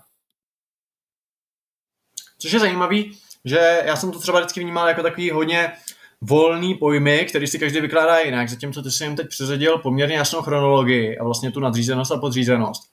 Protože ty si vlastně řekl, že tak ty jak, ty jak definuješ sporting directora, sportovního ředitele v českém překladu, tak je to ten, co se stará o přestupy. To znamená, že tím pádem sporting directorem Chelsea je v tom případě Marina Granovská, protože uh, se vlastně o ně stará z hlediska, nebo takhle, jako sporting director chápe, že, ta, že je jakoby dělá z hlediska toho dotahování, co znamená, že řeší a říká, hele, tak za 30 vám ho neprodáme, prodáme ho za 40 skutečně tuhle tu jako biznesovou stránku, a nebo má i tu kreativu a tu schopnost, eh, nebo tu výsadu přicházet s vlastníma nápadama. Že já tady zase vidím rozdíl proti Chelsea, protože my víme, že eh, v Liverpoolu působil Michael Edwards, Přiznám se, že ne, jestli to byl technical nebo sporting, nevím, jak mu říkali, ale byla to hodně důležitá sou, součást toho týmu. A tak nějak to konzultoval jako s Klopem, pak řešil tu finalizaci. U Chelsea máme Marinu jako nějakou výkonnou ředitelku, eh, která řeší přestupy, ale asi pochybujeme, že uh, Marina zavolá Tuchlově a říká, hele ty vole, ten pravý back Porta, ten se mi líbí, jako ten dělá ty, ty katy, to, bysme, to určitě ne, že jo, ta prostě dostane nějaký seznam hráčů a, a pak řeší, OK, tohle je blbost a řeší fakt ty prachy a je v tom asi nejlepší na světě. Tak uh, jak ty teda vidíš toho sporting directora, jako vidíš ho teda jako někoho, a co je teda třeba pak Monky v Sevě, v Římě, jako, jo, jako mě, protože ta funkce se dá pojímat asi různě, že jo? Může to být jako Jasně. sportovní ředitel vyloženě ten kreativec a ten, který přichází s těma jménama a vlastně opravdu takový trenér v kravatě, který řeší, koho přivedeme. Může to být vyloženě ten dotahovač, což je Marina, protože Marina určitě nevymýšlí jako levonohý stopery, anebo to může být nějaká kombinace, že i rozumí fotbalu, ale i rozumí těm prachům, což je asi ideální kombinace pro nějakou spolupráci s trenérem, že jo? Tak eh, jak ty to vidíš? No, eh, já, já přesně jako pro mě, uh, já, já bych to vnímal tak, že základní pro toho sporting directora je to umět jakoby řešit uh, s, s, tu, tu obchodní stránku věci. To znamená být opravdu jakoby ten teď koňský handlíř, přesně to, co je ta Marina. Jo, to, to je podle mě jakoby ten, ta základní úroveň a, a můžeš být extrémně dobrý sporting director, když umíš jenom tohle. Jo, podle mě můžeš být velmi dobrý sporting director, přestože si v životě neodehrál minutu fotbalu. Což bych třeba jako vnímal, že jako Marina Granovská. Já nevím, je možný, že reprezentovala někde Rusko v mládežnických repre, eh, jako reprezentacích, ale nemám pocit, že by to byla bývalá fotbalistka. A myslím si, že to je jako to, to je to, co musí umět sportovní ředitel. A pak samozřejmě můžeš uh, mít jako nějaký hybrid, víc rozumí fotbalu a může se to jakoby přenášet až, až do té funkce jakoby toho, uh, jak ty říkáš, trenéra nebo manažera v kravatě, kdy vlastně on spolu jakoby i snoubí ty, ty nějaké jako kompetence toho technického ředitele a, a uh, jakoby nějak se snaží i i vnímat uh, tu identitu a to směřování toho klubu po nějaký jako filozofický rovině. Jo, takže přesně, když to jakoby porovnáme, tak máš jakoby Marínu, jako vyloženě toho jako vyjednavače, pak máš Paratičiho, což je podle mě zejména vyjednavač, ale zároveň se v tom fotbale pohybuje dost dlouho a s tím trenérem si rozumí a tyká, na ty hráče má taky nějaký svůj názor. A pak máš právě třeba Monkyho, což je trenér, což je jako eh, sportovní ředitel, který pořád je skvělý vyjednavač, ale zároveň tím, že má nějaký jako extenzivní fotbalový background, tak uh, umí k, tomu, k tomu přibrat i ty, i ty role toho uh, nějakého toho jakoby dalšího člověka, třeba toho technického ředitele nebo právě někoho, kdo má na starost směřování toho klubu. Ale pro mě jakoby ta základní skořápka toho sportovního ředitele prostě musí být, že to je primárně vyjednavač. No, a teď jsme u toho, že ty vlastně říkáš, že teda tvojí terminologii, nebo tohleto terminologii Sporting Director Chelsea je ta Marina, u který já si taky myslím, že prostě kdyby prodávala jako soustruhy nebo ojetý fábie, tak to bude stejně dobrá, že to jako nejde toliko ten fotbal, byť samozřejmě nechci snižovat tý fotbal erudici, ale je tam opravdu ten člověk, který umí dělat biznis a umí dělat ty kšefty. A teď vlastně teda by na pozici technical directora by přivedla uh, Paula Mitchella, což znamená vlastně na pozici teď těžko říct si v rámci hierarchie jako na úrovni Tuchla nebo pod Tuchlem, asi nějak bychom měli spolupracovat na pozici člověka, který tam je vyložený jako asi na fotbal, že jo. A měl by být asi, jak jsem to já pochopil, tím uh, spojovníkem vlastně z hlediska i vyhledávání posil, uh, z hlediska práce s těma hráčema, práce s akademií, uh, řešit prostě hostovačky, že jo, jako kdo kam půjde, jestli tohle hráč už ho dát do Ačka, nebo jestli ho poslat hostovat, jako skutečně řešit ty fotbalové věci a tím pádem by podle mě neměl a, samozřejmě, a i patřit do nějakého užšího okruhu lidí spolu s šéf spolu s Tuchlem, spolu asi s Čechem, pak pobavme se o jeho pozici, který by měl řešit uh, prostě jednoduše řečeno, jako v létě potřebujeme levýho beka, stopera a brankáře, kdo to bude, tak to by měl řešit. Zatímco teď uh, Mitchell v Monaku, pokud teda se řídí tvojí terminologií nebo tvojí semantikou, tak je sporting director, což znamená, že řeší asi i ty prachy a řeší i ty provozní věci, takže z hlediska čistě jakoby pozice by to asi pro něj byl jako downgrade, ne? Že teď je de facto skutečně takovým jako skoro výkonným šéfem toho klubu, byť nevím, jestli má nějaký CEO, ale minimálně po té sportovní stránce a řeší i ty prachy a v té pozici v Chelsea by asi ty prachy neřešil. Jako jasně bavíme se o tom, že Premier League je prestižnější než League One, Chelsea je prestižnější než Monaco, ale čistě z hlediska, já bych to předonal to možná k tomu, kde by někde jako si dělal jako finančního ředitele a pak si šel jako do větší banky ale dělal tam jenom nějakýho prostě v uvozovkách vedoucího finančního oddělení, jo, jako čistě pozičně si jakoby pohoršíš. Jak to vnímáš ty?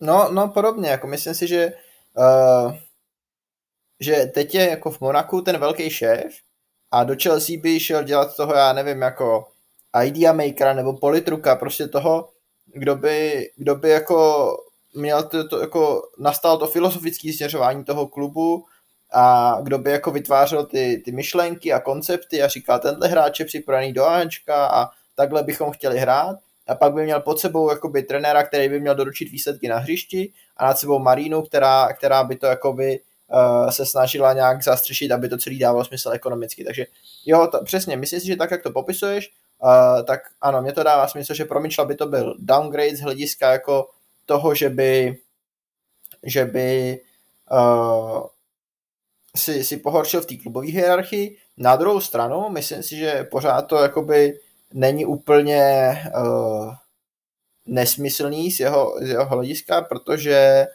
uh, z jeho úhlu pohledu, protože my víme, že když se jakoby začali původně řešit uh, ty, ty nové nabídky na Chelsea, tak uh, se velmi nahlas skloňovalo to, že by Marina Granovská z klubu odešla úplně. Takže je možný, že oni by ho do té pozice brali ve stylu jako teď tady budeš pod Marínou a budeš se vodní učit, ale zároveň budeš mít jakoby uh, svoje slovo ohledně toho, jak ten jakoby klub by měl do budoucna vypadat a profilovat se. Od Maríny si naučíš, jak se pro boha jako vydělávat tak nekřesťanský prachy na přestupech úplných dřeváků. A pak v budoucnu bychom chtěli tu tvoji jakoby fotbalovou expertízu spojit s tím, že Marina umí jako opravdu uh, prodat i soustruh plaveckému klubu a, a chtěli bychom, abyste byl jako uh, bonky na steroidech. No, no to dává smysl, protože byť ty, uh, byť ty zájemci o koupi Chelsea dávají najevo, že chtějí, aby Benina zůstala logicky, protože ten klub vede výborně, uh, tak furt je tam taky to, že nevíš, jestli třeba za rok neskončí, že jo, jo? prostě je zpětá jako s tím teď už vlastně bývalým uh, majitelem, nebo jako je to takový majitel jako je, má, má to jako zmražený, že jo, nemá k tomu přístup, tak uh, kdyby prostě za rok, za dva zmizel, uh, zmizela prostě třeba z klubu a šla by dělat něco jiného, tak je fajn mít už v klubu někoho, kdo rozumí i trochu těm prachům, což evidentně Mitchell trochu rozumí, že jo? protože jako byť je to primárně jakoby fotbalově zaměřený člověk, protože třeba u vás dělal toho šéf a tak, tak v tom Monaku, aspoň jak já to chápu a jak ty si to vlastně potvrdil, řeší i, je takovým trochu neomezeným pánem, tak je to určitě lepší, než kdyby si jako technical directora měl jako takového fakt jako fuzbal idiota, který sice přesně ví, vole, kdo má nejlepší levačku v Anglii, ale neumí prodat prostě ani rohlík, jo? Takže v tomhle byť třeba ta kompetence nebo ten skill uh, není jakoby nezbytný v tuhle tu chvíli,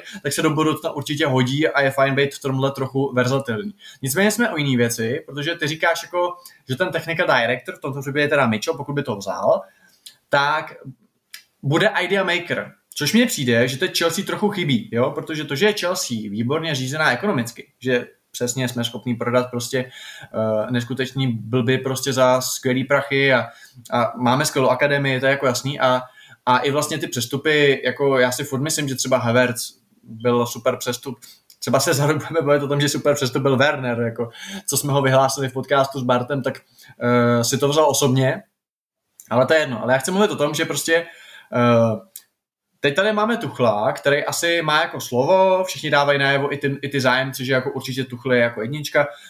Má to svůj důvod, že jo, za rok v klubu šest finále Liga mistrů zvednul ten klub úplně ze sraček Lampardovských neskutečně, takže dává smysl dát mu důvěru, navíc je to inteligentní, chytrý chlap.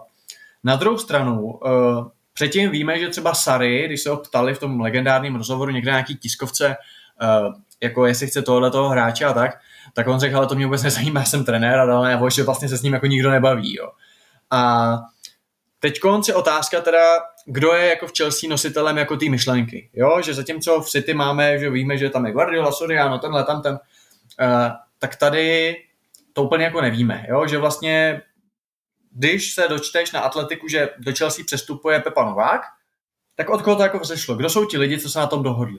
Víme, že Marina je ta, co, do, co dojednala, že nepřijde za 40, ale za 20 a ještě ten tým pošle dva hráče na hostování, jo? A ještě, že mu zaplatí letenky.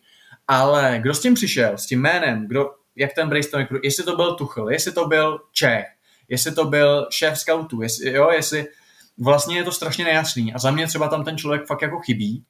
Uh, Narážím taky na to, že za mě Čech prostě není sportovní ředitel, za mě Čech je daleko víc jako ambasador, je to ten člověk, který ho vystrčí, když prostě nasadeš fanoušky, fanoušky kvůli Superlize, nasadeš fanoušky kvůli nějakým tady protestům něčím, tak Čech je prostě taková ta, takový ten Alexander Hemala Chelsea prostě, jo, takový ten dobře vypadající, hezky mluvící člověk, solidní, důvěryhodný, uh, který uklidní ty fanoušky a ty to mezi tím můžeš jako vyřešit.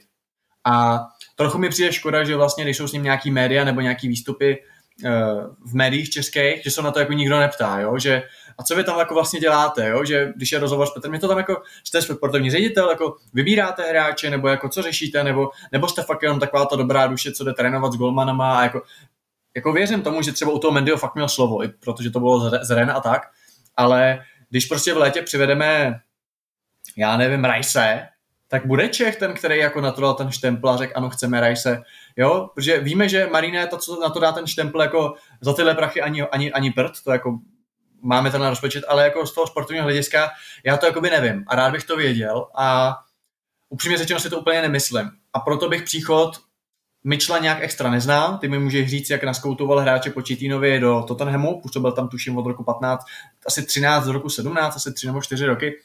Uh, nevím, jaký má čuch na hráče nebo tak, jaký to je člověk, francouzskou ligu nesleduju, ale jako cítím, že prostě tady má Chelsea rezervy.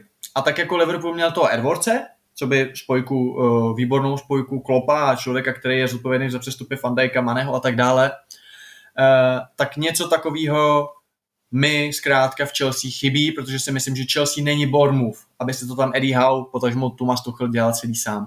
Myslím si, že to není dobře, já neříkám, že trenér má, jako, trenér má být jenom na hřišti trénovat a házet balóny a vést tréninky, to ostatně trenér v Premier skoro ani nedělá, že jo, na to jsou asistenti. Nicméně, a souhlasím s tím, že doba Fergusona a Wengera, co by jako diktátorů je jako navždy pryč, ale furt si myslím, že prostě ten eh, jako za sportovní stránku zodpovědný člověk, uh, typu Campos a takovýhle týpek prostě by v Chelsea měl být. A myslím si, že to je uh, myslím si, že to je prostě jako takový ten kus pucle, co Chelsea chybí. Jo, já souhlasím a myslím si, že je poměrně jednoduchý ilustrovat, že proč to tak, nebo že to tak opravdu je.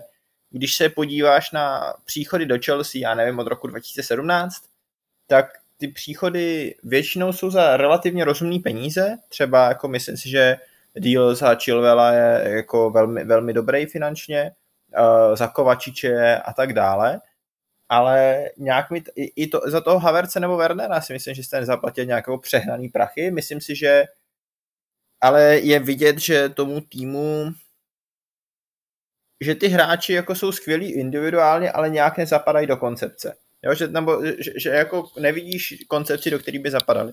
Jo, vy jste naprosto skvělí uh, na té odchodové stránce. Jo? Vytěžit velký peníze za, za hráče, který odcházejí, a to je přesně ten skill ty Maríny. Naopak na druhou stranu stlačit peníze za hráče, který přicházejí. Ale není tam jakoby vidět ten blueprint, do kterého chcete ty hráče dosadit. A což samozřejmě na jednu stranu může souviset s tím, že trenéři v Chelsea mají relativně krátký uh, poločas rozpadu, ale uh, jednak i, i prostě s tím, že tam opravdu ten idea maker chybí. Uh, já si myslím, že uh, byť třeba když, se, když se podíváme na tu Mitchellovu éru v Tottenhamu, tak on působil jako chief scout od, sezón, od půlky sezóny 14-15, někdy do půlky sezóny 16-17, myslím. Takže měl jedno velmi dobrý přestupový období, v průběhu kterého přišli uh, Alderweireld, uh, Trippier a Son, na druhou stranu pak měli to o, velmi špatný přestupový období, v průběhu kterého přišli Sisoko a Van, uh, Vanyama a Jansen, byť Vanyama byl skvělý, dokud mu drželi kolena aspoň trochu. Takže já se jako, ale, ale za, zároveň, i když jako se můžeme bavit o tom, jestli to jsou jako skvělí hráči, tak si myslím, že to jsou všechno hráči, kteří jakoby ideově do toho početínu a fotbalu všichni seděli. To znamená, jakoby pokud uh, se bavíme čistě o schopnosti vymyslet fotbalovou filozofii, tak si myslím, že tu Mitchell má. Myslím si, že to do jisté míry prokazuje i v Monaku, a kde se mu za ty tři sezóny, co tam působí, podařilo udělat to, že z týmu, který v sezóně, nebo v sezóně 18-19, to znamená v té poslední sezóně, než tam přišel, tak měl na soupisce neuvěřitelných 57 hráčů, to byl fakt neuvěřitelný bordel, tak to postupně stlačuje, být za poměrně velký peníze, ale uh, on stál za příchodem Chuameniho a tak dále. Takže jako pro mě, kdybych měl shodnotit Mitchella tak nějak jako koherentněji, tak myslím si, že pro Chelsea je dobře, že přijde někdo, kdo má nějakou myšlenku na fotbal. Myslím si, že je schopný vybrat hráče, který do té skladačky zapadnou, ale myslím si, že ještě není úplně skvělý v tom jakoby za ně vyjednávat fíčka. Myslím si, že měl tendenci, a to je samozřejmě i tím, že Monaco mělo v tu chvíli spoustu prachu z Mbappého, takže se všichni snažili natáhnout, ale že od Mariny se má ještě co učit z hlediska toho, jak za ty hráče ušetřit, a, ale myslím si, že celkově to jakoby pro Chelsea je dobrý díl skládačky do toho mít trené, člověka, který nastaví nějakou filozofii, ale a pak je samozřejmě ještě potřeba, aby ho ale z druhé strany korigoval trenér a říkal mu jako jo, mně se jako tenhle hráč sice zapadá do systému, ale není dost dobrý, toho nechci. Takže myslím si, že Mitchell jako neomezený pán světa ještě na Chelsea nemá, ale myslím si, že pokud jako pod ním bude kompetentní trenér, který mu když tak řekne, že jako hráč se musí celý líbí stylově, ale kvalitativně nestačí a nad ním Marina, která uh, jednak uh, bude ty hráče, který Mitchell s tím trenérem připraví, uh, získávat za rozumný peníze a zároveň tuhle svoji schopnost bude na Mitchella schopná přenést, tak si myslím, že to pro Chelsea může být relativně dobrý mix. Ty jsi tady několikrát zmínil jako pod ním dobrý trenér, jo? a to je přesně to, o čem já jako přemýšlím, protože já souhlasím s tím, nebo říkám, že eh, Chelsea potřebuje nějakého jako sportovního idea makera, ať už mu budeme říkat fotbalový, technický sportovní, mi to úplně jedno, ale prostě, eh, který bude mít v věci tyhle ty věci. Na druhou stranu, eh, protože trochu cítím, že prostě je tam jakoby mezi tím managementem a tím trávníkem právě pak taková jako mezera jako mezi obranou a zálohou Manchester United, když hrajou Maguire a Dechea. Takže chci tam nějaký sjednocení a chci tam nějakou koncepci. Na druhou stranu, víš co, máme tady trenéra, protože normálně já jsem pro, ať si sportovní ředitel volí svého trenéra. Jo, jako přišel Nezmar, za měsíc přišel Trpišovský, nemám s tím problém. Teď jsme svědky toho, že to je tady, jako, nebo bylo by to naopak, uh, a Tuchl, Tuchl uh, teď v tuhle tu chvíli má takovou pozici, že je de facto neotřesitelná, nebo jako jasně, kdyby prohrál desetkrát za sebou, tak asi se to bude řešit, ale jako dlouho jsem neměl pocit, že v Chelsea opravdu je někdo takhle silný v kramflecích a doufám, doufám, že konečně je to někdo, kdo jakoby zvýší tu životnost těch trenérů Chelsea, protože jestli ho jako za půl roku vyhodíme, že byl ze sedmý, no tak jděte do háje prostě, protože jako kdo to teda bude dělat. Já sice věřím tomu, že, eh, nebo myslím si jasně, sice ten kolotoč trenérů se jako Chelsea vyplatil, protože v posledních 15 letech je to jednoznačně neúspěšnější anglický klub, ale už bych prosil trochu koncepce, už bych prosil trochu trpělivosti. A byl bych strašně šťastný, kdyby Thomas Tuchel byl trenérem třeba 7 let, jako klub v Liverpoolu. Klub v Liverpoolu po Rodgersovi nastoupil na podzim 2015, je tam doteď, a věřím, že vydrží až do toho roku 24, než si dá pauzu a pak bude trénovat německou repre. Ale jako fakt si myslím, že by to bylo super, kdyby to byl právě Tuchel a hlavně kdo jiný, když ne on. Tuchl je společně s Guardiola skopem top 3 trenéra na světě, zároveň už má ty zkušenosti, které vidíme, že třeba Nagelsmann ještě nemá. Nagelsmann má strašný potenciál, ale vidíme, že prostě ještě se hledá, což je normální, když je mu asi 8. A prostě přeju si strašně moc, aby Tuchl vydržel, i kdyby třeba se nevyhrál titul příští dva roky klidně. Na druhou stranu, právě tím, že tam ten Tuchl je, tak ty nemůžeš jenom říct jako tak a přijde vedeš Monkyho a ty studie koncepce. Ne, musí to být člověk, který za prvý má podle mě obrovskou sociální inteligenci a umí s tím Tuchlem pracovat, jo? protože musí to být opravdu tandem, protože je, jako, pokud by Tuchla jako sral a víme, že Tuchl umí mít problémy jako s vedením, to jsme zažili s Vackem, se Zorkem uh, v BVB, že jo, uh, když jak Vacke, tak Zork prostě pak říkal, jo, bylo to s tím jako těžký a prostě tak musí to být fakt člověk, který mu jako sedne. A tady bych se skoro jako nebál říct, že kdyby třeba spolu měli nějakou schůzku a, a Tuchel řekl jako, hele, Mitchell mi nesedí, ten mele kraviny, ten by hrál Haverce ve středu zálohy a to prostě, tak bych jako se nebál mu dát trochu to právo veta, víš, jakože jako představa, že tam nastupuje technický ředitel, eh, což má být nejbližší spojka Tuchla a Tuchl ho jako nemá rád, tak to by nevěstilo nic dobrýho. A víme, jak tyhle ty spory jako probíhají.